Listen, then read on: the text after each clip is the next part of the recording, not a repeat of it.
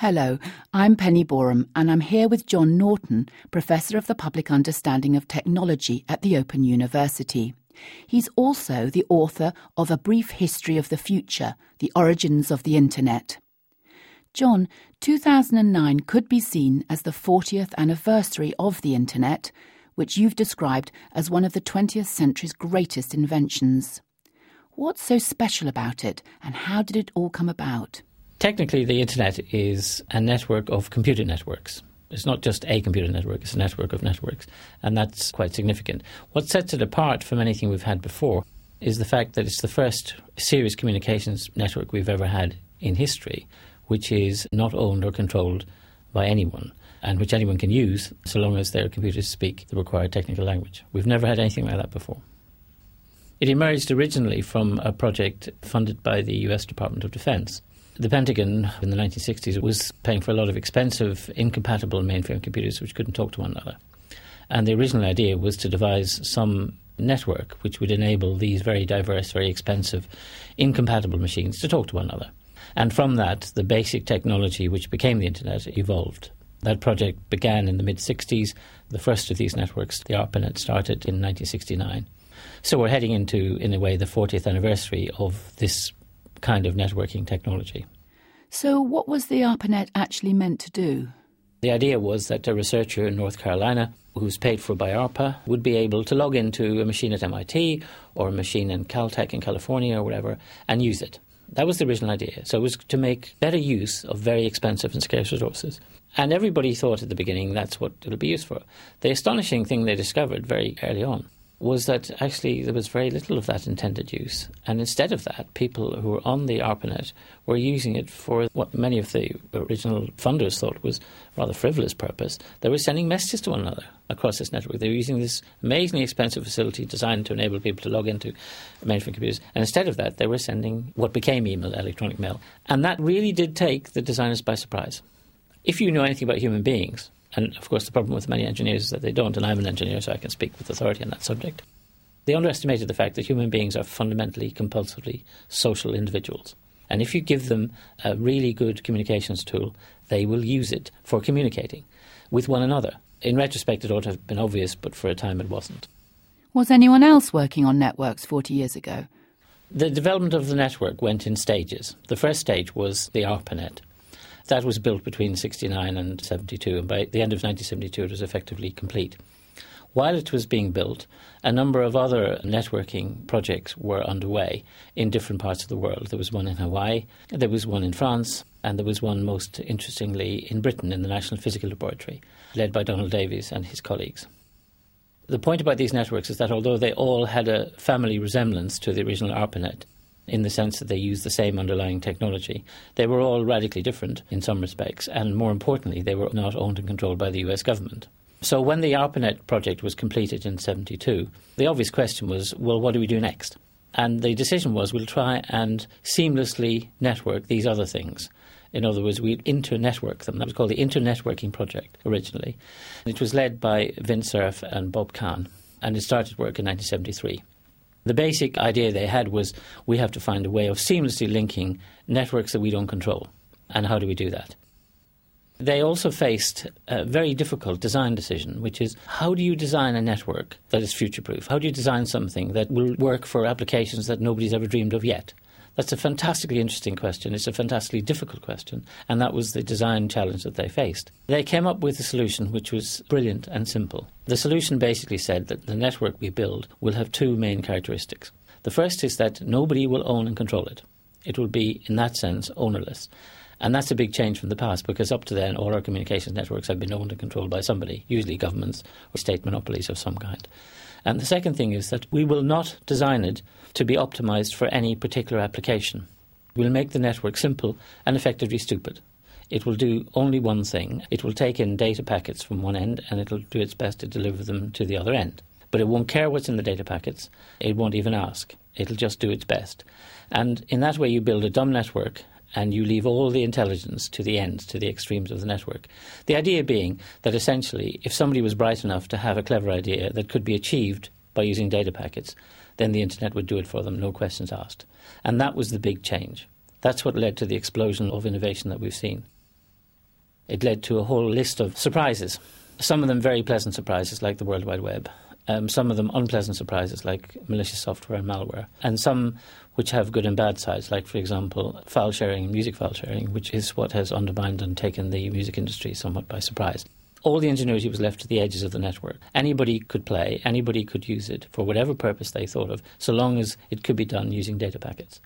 That's the key to understanding the network, that it became a huge global machine for springing surprises.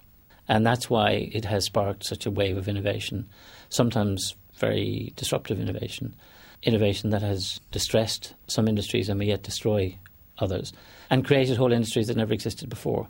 All of that is possible because of that original design decision to have a network that had no central control and which did something very simple, wasn't optimized for any particular application.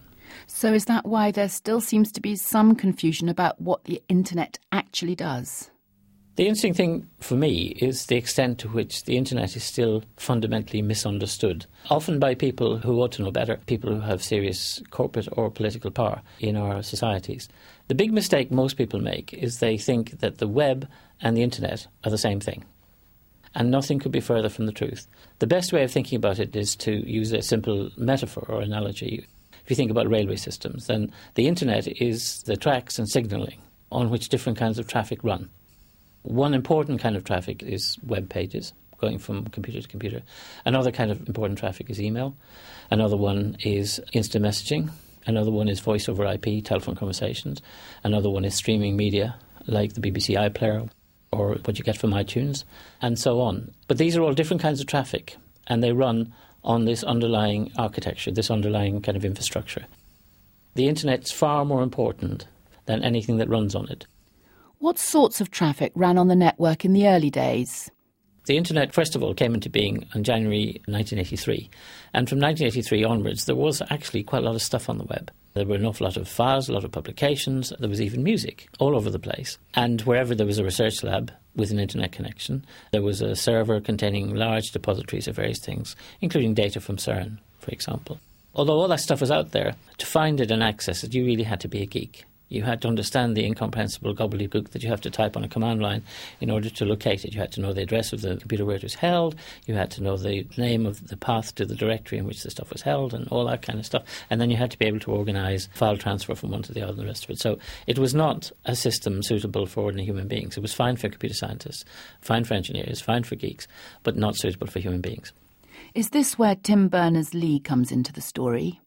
Tim Berners-Lee is a very interesting case because, first of all, he's not a computer scientist originally, he's a physicist. And secondly, he has a very bad memory.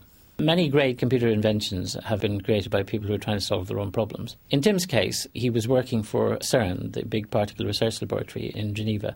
And CERN's a very complex place. It has an awful lot of experimenters coming all the time. They come for short periods, they do very complex experiments, then they go away to their universities in other countries or their host institutions or whatever. And so there's a constant flow of people and a constant flow of data. Huge experiments going on, they produce large amounts of data, the data is stored on computers at any given moment.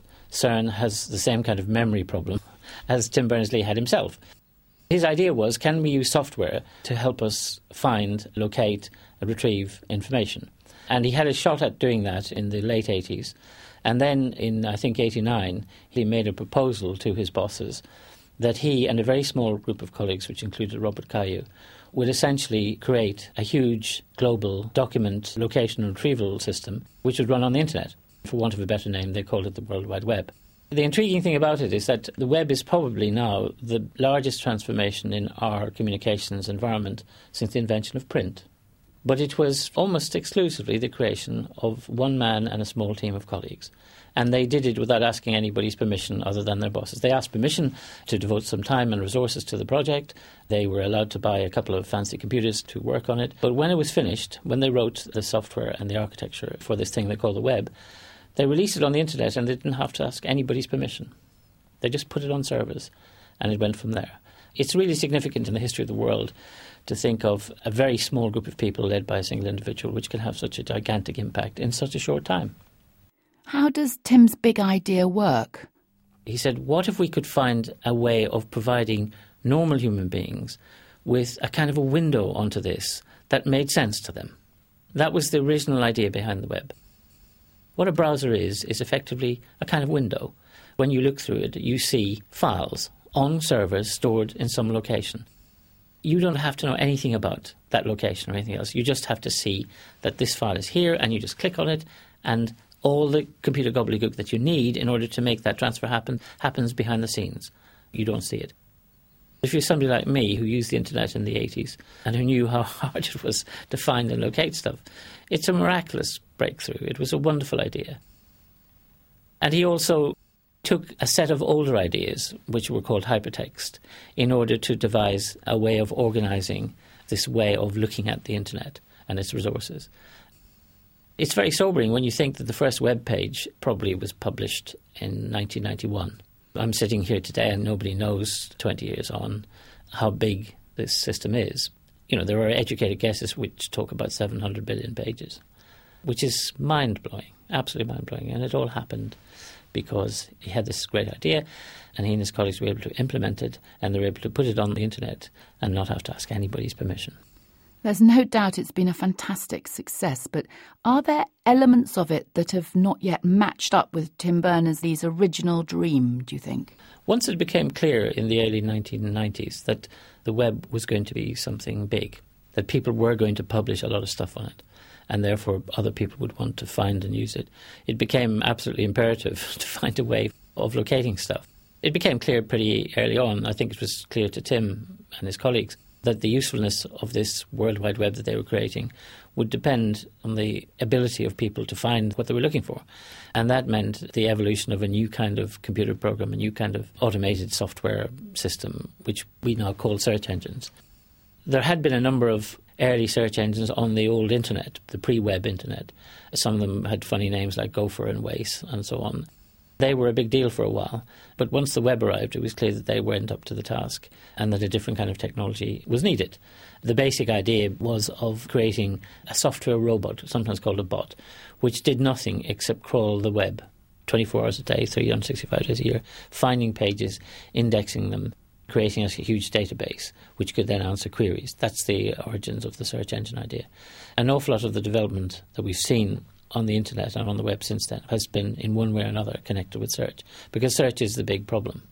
When you have a universe of information as big as the web, its usefulness is limited to humanity if people can't find what they want. Tim Berners Lee, from the beginning, I think, had a vision about this, which was that web pages would have to be more informative than they initially were. His idea was that it should be possible for a software robot, a bot, to look at a web page and be able to make some intelligent inferences about it. So, for example, a brute force search engine will not be able to distinguish between a web page which is about the film Casablanca or a web page which is about the city of Casablanca. Tim had this vision of what he called the semantic web, which was web pages structured in such a way that intelligent inferences that would distinguish the city from the film would be possible. That dream has not been realized, although we have moved towards it to some extent, but that remains a vision for the future for the time being. What has replaced it is much better search engine technology, largely driven by Google. Have all the surprises that the internet has generated been as beneficial, would you say, as, as the World Wide Web? The problem is that innovation is no respecter of character. So you have good innovators like Tim Berners Lee and his colleagues who create this wonderful thing called the web. But the internet is also hospitable to people who are clever, whose intentions may not be benign very early on, it became clear to people who could do the programming that this system was also capable of being used for other purposes.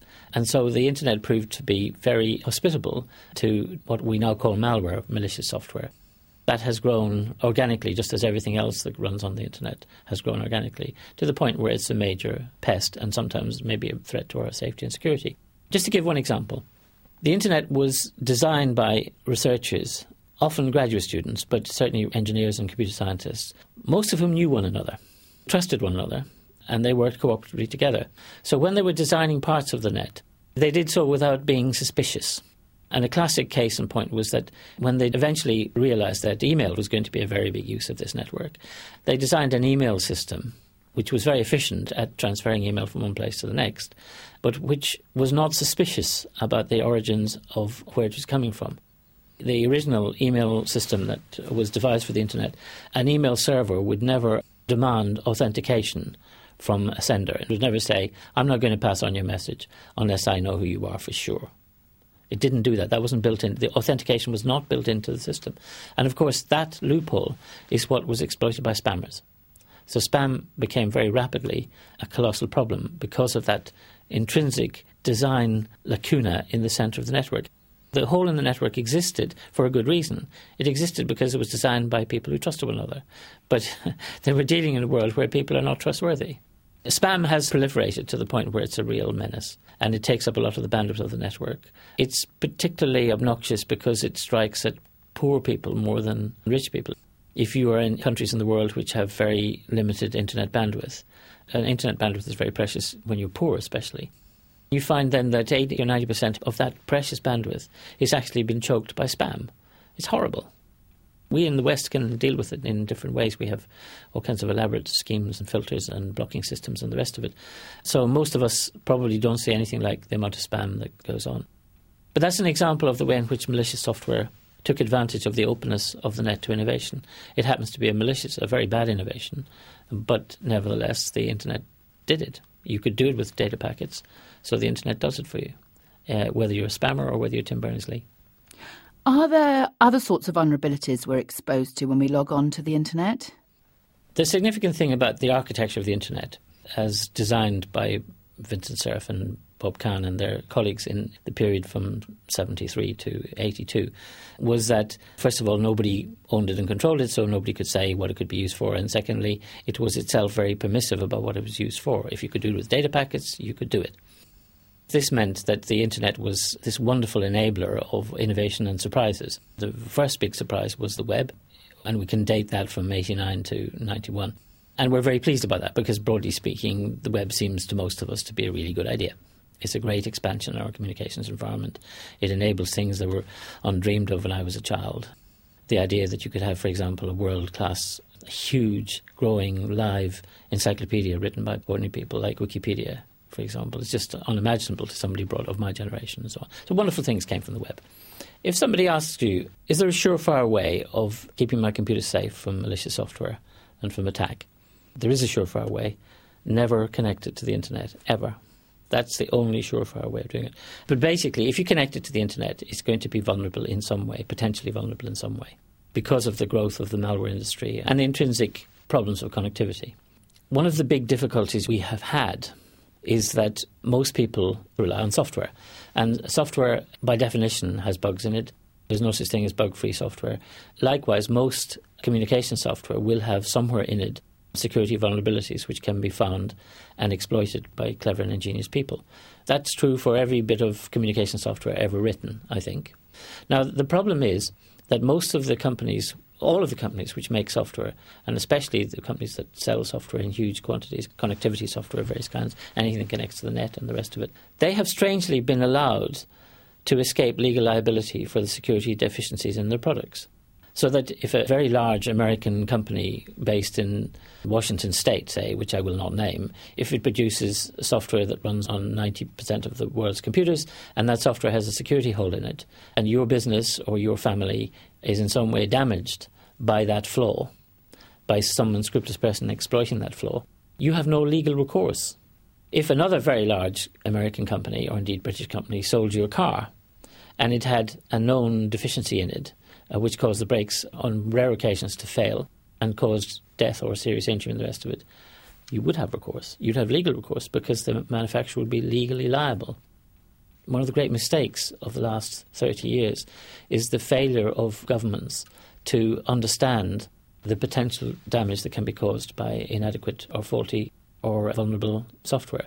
If the governments of the world had said from the beginning, sure, you can sell as much software as you like, but you have to stand over it, and you're legally liable for its flaws, then we'd have had a very different business. We'd have much less trouble from malware, and we'd have much less angst and grief. But in one of those extraordinary lapses of governmental regulatory attention, we never thought about it. If you wanted to clean up the industry quickly, that would do wonders. Of course, the industry will scream like hell because the software people say, well, that, that would slow up innovation. If you require us to be legally liable for something that some crazy cracker may do in due course, then our business is shot to hell and the rest of it. Well, the pharmaceutical industry might say the same thing. You require us to spend all this money testing drugs and the rest of it. That's a curve on innovation. Well, we accept the curve on the innovation in the case of the drug companies, and one day I think we will have to accept it in the case of software. You mentioned the concerns about crazy crackers. What about hackers? Where do they fit into the story? From the very beginning, there have been groups of people with the requisite know how, the deep technical ingenuity you need to understand this stuff, and actually a good heart. And these are people who said, look, we have found this vulnerability, we're not going to exploit it, but we want something done about it. And they have, on occasions, tried to persuade these large software companies that they really ought to attend to these security violations, to these security vulnerabilities. And they've had an indifferent response. In some cases, they have then gone public and revealed it. I've always thought that that's a very ethical and laudable thing to do. I find it very annoying and distressing that even today large software companies regard these people as pests. They're not. They're public citizens doing a good job, in my opinion. John, you've been talking about some surprises the internet has sprung over the last 40 years. Where do you see it going in the next 40? Because I wrote a history of the internet, some people think that I have some special insight into where it's headed. And they say, well, what does it mean and where's it heading and the rest of it? The honest answer is that I have no more idea than anybody else. Now, I say to them sometimes, if you want to know the future, go buy a crystal ball. If I knew what was going to happen, I'd be rich and famous. The first thing to start with is humility, but nobody knows. But there's a good reason for that. Naughton's first law of technology is that we always overestimate the short term impact of communications technologies, and we always grievously underestimate their long term implications. The truth is that nobody knows what the long term implication of this stuff is. We've had a complete transformation in our communications environment, absolutely total, as revolutionary as print. We have no idea sitting here what that means in the long run. To illustrate that, let's take print. You could date the invention of printing by movable type back to the Gutenberg Bible in 1455. He published it in Mainz, a small town in Germany. Tim Berners Lee released the web in 91, so we're less than two decades into it. Now, just imagine this for a minute. Think yourself back to medieval Germany. You're standing on a bridge in Mainz 20 years after the invention of print, and you've got a clipboard you're going to do a, one of these public surveys, and you stop people and you say, Can I ask you some questions? This invention of printing. Now, I want you to tell me on a scale of 1 to 5, 1 being it's not likely and 5 is very likely, that the invention of printing will undermine the authority of the Catholic Church, lead to the Reformation, enable the rise of modern science, change our conceptions of childhood, lead to the creation of completely new social classes. What do you think is most likely on a scale of 1 to 5 in each cases? They would have no idea. Printing transformed the world entirely. For the next 400 years, it shaped the way our societies are. It transformed the entire world. We can see that now from the comfortable hindsight of 300 or 400 years. We now can see the size of the revolution that print brought. We're trying to have some kind of perspective on the web and on the internet. The answer is that we have to think like that. Long term, we have no idea. We can be sure it's transforming our world already, but the transformation's only just started from the Open University. For more information, go to www.open.ac.uk forward slash use.